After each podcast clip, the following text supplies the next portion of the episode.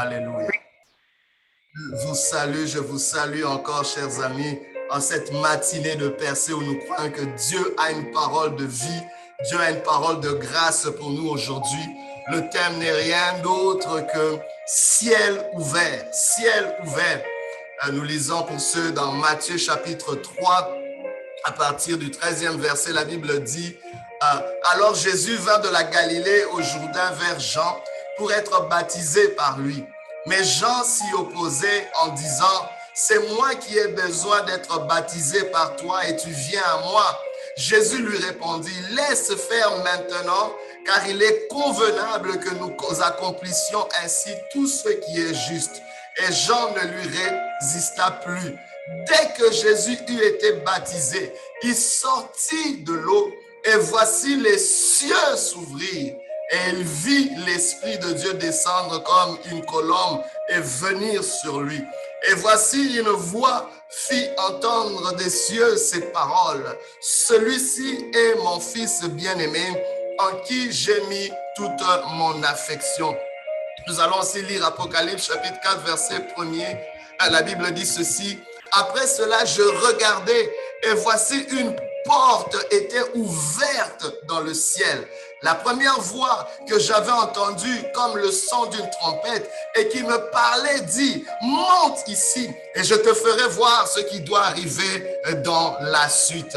Oh, j'aimerais déclarer d'emblée un ciel ouvert sur ta vie, un ciel ouvert sur ta situation, un ciel ouvert sur tes circonstances, un ciel ouvert sur tes relations, un ciel ouvert sur tes business, un ciel ouvert sur ton ministère, un ciel ouvert aujourd'hui. Alléluia. Et c'est tellement très important, bien aimé. Dieu a conçu, Alléluia, il a conçu la terre pour que la terre soit sous influence céleste. Dans la pensée de Dieu, ça a toujours été que la terre soit le reflet de ce qui se passe sur le ciel. Je suis en train de parler à quelqu'un qui est en train de vivre une sécheresse. C'est-à-dire, tu es sur la terre, tu es dans ton domaine, mais c'est comme si tu ne faisais rien. Tes, tes efforts sont vains. C'est comme si tu étais en train de semer sur du marbre ou euh, sur du gravier. Il n'y a rien qui pousse, il n'y a rien qui fleurit. Tout est sec. J'aimerais te dire, Dieu te dit, tu as besoin d'un ciel ouvert. Tu as trop longtemps regardé sur la terre. Tu as trop, longtemps regardé autour de toi. Mais bien aimé, ce qui va décider ce qui se passe autour de toi et ce qui se passe sous toi, c'est un ciel ouvert. Un ciel ouvert va déterminer ce qui pousse sur la terre.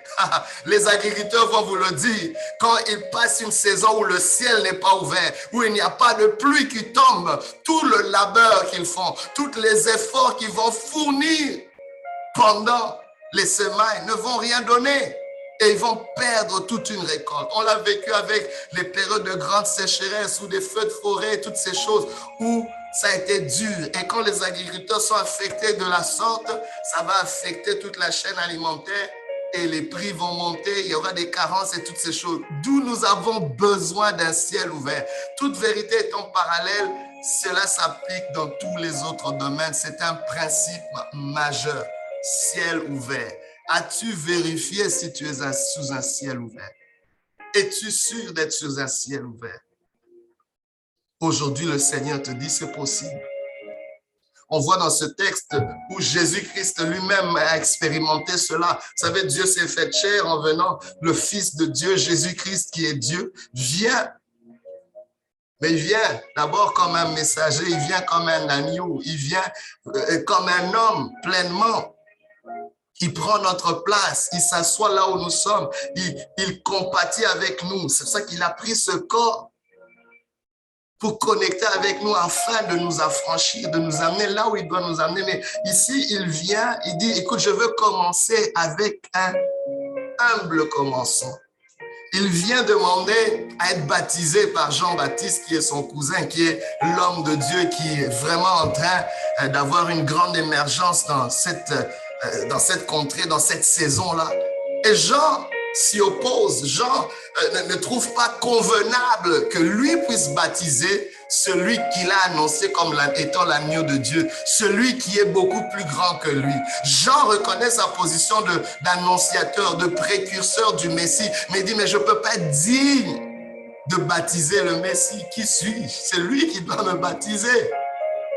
Mais Jésus-Christ dit, non, tu dois le faire, faisons-le afin que toute justice s'accomplisse, afin que nous accomplissions tout ce qui est juste. C'est quoi tout ce qui est juste? Ce qui est juste, c'est ce qui est en harmonie avec les principes de Dieu, avec les façons de faire de Dieu. La Bible déclare, le trône de Dieu est bâti et fondé sur la justice et l'équité. Tu peux pas avoir un règne de Dieu s'il n'y a pas de justice. Oh, j'aimerais vous dire, la Bible même le dit, que le trône d'un roi s'affermit par la justice. Attention à vous tous qui voulez régner sans justice. Tu veux t'imposer dans ta famille sans justice. Tu veux émerger quelque part sans justice. Bien-aimés, tous ceux qui ont pris ce chemin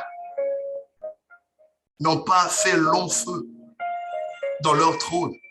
Un véritable trône est affermi par la justice. Et Jésus-Christ comprend que si je dois régner sur la terre, si je dois dominer dans mon ministère, si je dois exceller, ça me prend de m'accorder à la justice, d'activer cette justice de Dieu qui est attachée à un principe. Et le principe qu'il fallait déclencher, c'était un ciel ouvert. Ça me prend un ciel ouvert. Oui, je suis le Fils de Dieu, mais je suis sur terre. Et personne n'est au-dessus des lois de Dieu. La Bible déclare, Dieu a mis ses lois, il a mis sa parole au-dessus de son nom. Vous voyez, même Dieu lui-même se conforme à ses lois. Oh my God. C'est quelque chose d'important. Alors, quand vous voyez, par exemple, une nation, un peuple, une famille s'élever au-dessus des propres lois, de ses propres lois, il y a quelque chose qui ne va pas. C'est aberrant. Dieu conçoit qu'il y ait des lois qui sont au-dessus de tout le monde. C'est comme ça que dans les nations qui se respectent, il y a une constitution qui existe qu'on ne peut pas vraiment toucher. Nous, on se dit non. Pour modifier cette constitution, ça prend beaucoup, beaucoup de choses. voilà parce qu'on doit tous être soumis à une loi directrice qui va tout régir. Vous voyez? Alors, Jésus-Christ veut avoir ce ciel ouvert. Pourquoi? Parce qu'il sait que sans ce ciel ouvert, mon, mon ministère ne va pas fleurir. Sans ce ciel ouvert, tout ce que je pourrais dire sur la terre ne sera pas approuvé des cieux. Et si cela n'est pas approuvé des cieux, cela n'ira pas loin. Pourquoi? Parce que la terre ou le domaine physique est généralement un domaine un domaine résultant du domaine spirituel. On parle toujours du ciel et de la terre, le ciel en premier. Voyez? Donc, et, regardez ce que la Bible dit quand il donne, la prière notre Père. Il dit que ta volonté soit faite sur la terre comme aux cieux. Donc, dans la pensée de Dieu, la terre a toujours existé pour être le reflet du ciel. Et quand il y a désharmonie entre ce qui se passe entre la terre et le ciel, c'est là que les choses ne marchent pas. Aujourd'hui, Dieu veut amener un réalignement. Il y a peut-être quelqu'un, tu vis sur la terre, mais c'est pas ce que Dieu a prévu dans les cieux pour toi. Il y a peut-être quelqu'un qui vit une identité qui est tout autre que celle que Dieu a voulu pour toi dans les cieux. Un ciel ouvert va permettre à Dieu de te donner ton nom. Un ciel ouvert va permettre à Dieu de te donner ton mandat. Un ciel ouvert va permettre à Dieu de restaurer ton atmosphère. Oh my God. Un ciel ouvert va permettre à Dieu d'attirer les personnes qu'il faut pour t'accompagner. Un ciel ouvert va permettre à Dieu que tes efforts rencontrent, rencontrent des résultats. Et Dieu, Jésus-Christ active ce ciel ouvert par l'humilité. Il s'humilie devant Jean-Baptiste pour activer ce ciel ouvert.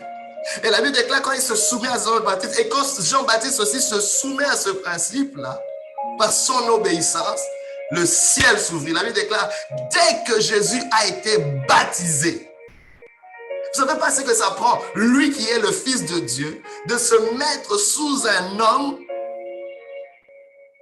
qui est normalement inférieur à lui et de se laisser baptiser par lui. Dieu est en train de nous donner une grande leçon ici. Sans l'humilité, ton ciel ne sera pas ouvert. Tu peux tout faire. L'orgueil et l'arrogance te fermera les cieux. Il y a des gens qui sont, qui sont sous un ciel fermé. Tu peux crier comme tu veux. Ça te prend l'humilité pour ouvrir ton ciel. Pourquoi? Parce que la terre s'humilie par rapport au ciel. Le ciel ne s'ouvrira pas tant s'il content que la terre ne reconnaît pas qu'elle est résultante des cieux. Tant si longtemps que la terre veut faire comme si c'est elle qui est en premier. Oh my God. Oh, c'est quelque chose de très important. On pourrait aller encore plus loin, mais j'aimerais dire à quelqu'un aujourd'hui, ajuste-toi. Ajuste ton attitude pour un ciel ouvert. Ça te prend. Et la Bible déclare, quand le ciel s'ouvrit, l'Esprit de Dieu est descendu. Quand le ciel s'ouvre, il y a toujours une visitation de l'Esprit. L'Esprit de Dieu. L'Esprit de Dieu vient. L'Esprit de Dieu qui vient activer ce que le Père initie et ce que le Fils accomplit. Le Saint-Esprit vient manifester. Il va venir matérialiser des choses. L'Esprit de Dieu vient activer des choses. La Bible déclare, il prend, il vient sous, il descendu comme une, euh, euh, sous forme d'une colombe et il vient sur Jésus. Alléluia. Et l'Esprit maintenant va autoriser que Jésus fasse des choses qui sont sanctionnées, qui sont approuvées des cieux et qui vont avoir des résultats trois ans et demi de ministère sur terre et l'impact est encore palpable aujourd'hui. On parle encore de lui. Même si on n'aime pas, on parle de lui. Le calendrier que nous avons est basé sur Jésus, sur sa venue. on parle autant de siècles avant Jésus-Christ ou après Jésus-Christ. Oh, c'est merveilleux. Et quand il y a un ciel ouvert, il n'y a pas seulement l'esprit qui descend, mais aussi une voix qui se fait entendre la voix de Dieu. Il y a quelqu'un qui a besoin d'entendre la voix de Dieu, mais tu ne peux pas entendre Dieu si le ciel n'est pas ouvert. Dieu parle tantôt d'une manière, tantôt d'une autre. Je ne dis pas que tout le monde va recevoir une voix audible. Dieu te peut te parler par une prophétie, il peut te parler par des circonstances, il peut te parler par quelqu'un, il peut te parler par les saintes écritures, il peut te parler en songe, en rêve, il peut te parler par des fortes convictions, il peut te parler par des conseils, des sages, des mentors. Il peut te parler d'une manière, tantôt d'une autre, mais tu dois prendre garde à la voix. C'est là, bien-aimé, que, que tu deviens sensible à ce que Dieu dit. Il y a une voix qui doit t'orienter. Il y a une voix qui doit te propulser sur la terre. Et le ciel ouvert te, te permet de recevoir cette instruction de Dieu qui va amener des miracles, qui va amener une percée dans ta vie. Je le déclare et je l'annonce sur toi dans le nom de Jésus. Et, une autre chose que le ciel ouvert fait, le ciel ouvert te donne ta véritable identité. Car personne ne peut faire au-delà de ce qu'il est vraiment. Je vous le dis. Dès que votre identité, c'est pour ça que l'une des grandes attaques contre la destinée de quelqu'un, c'est de falsifier son identité. Ou c'est de falsifier sa perception de lui-même. Il y a des gens qui ont une mauvaise perception de qui ils sont. C'est très important dès le départ, même avant d'accomplir quoi que ce soit, que tu sois conscient de qui tu es, que tu sois confortable avec cela et que tu l'acceptes en dépit des circonstances, en dépit des opinions de qui que ce soit. Et, et cette voix a identifié qui était vraiment Jésus-Christ. Le ciel ouvert l'a identifié comme étant le Fils bien-aimé en qui Dieu met toute son affection. Oh my God. Et Jésus a marché, oui, comme un homme sur la terre, mais avec cette identité de fils. Alléluia. Oh, pour finir, bien-aimé, j'aimerais te dire, le ciel ouvert est important dans les moments les plus désespéré. On voit dans Apocalypse chapitre 4, verset 1, Jean qui est sur l'île de Patmos, désespéré, aveuglé, affecté, et il ne sait pas comment son monde va être restauré, mais il croit une chose, bien aimé, le ciel s'est ouvert, s'est ouvert et il a vu et il a entendu. Alléluia. La même chose qui se passe. Le ciel était ouvert. Il y a une voix qui se fit entendre comme la voix d'une trompette, comme le son d'une trompette. Et celui qui parlait, la Bible nous dit, lui a dit, monte. Il y a une instruction qui est venue.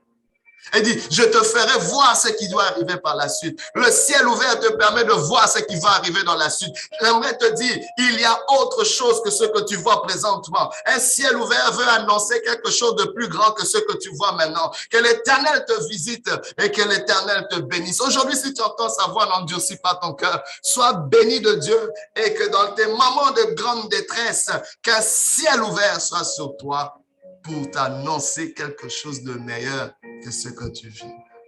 Tu es béni de Dieu. Que l'Éternel te fasse du bien. Amen. Alléluia.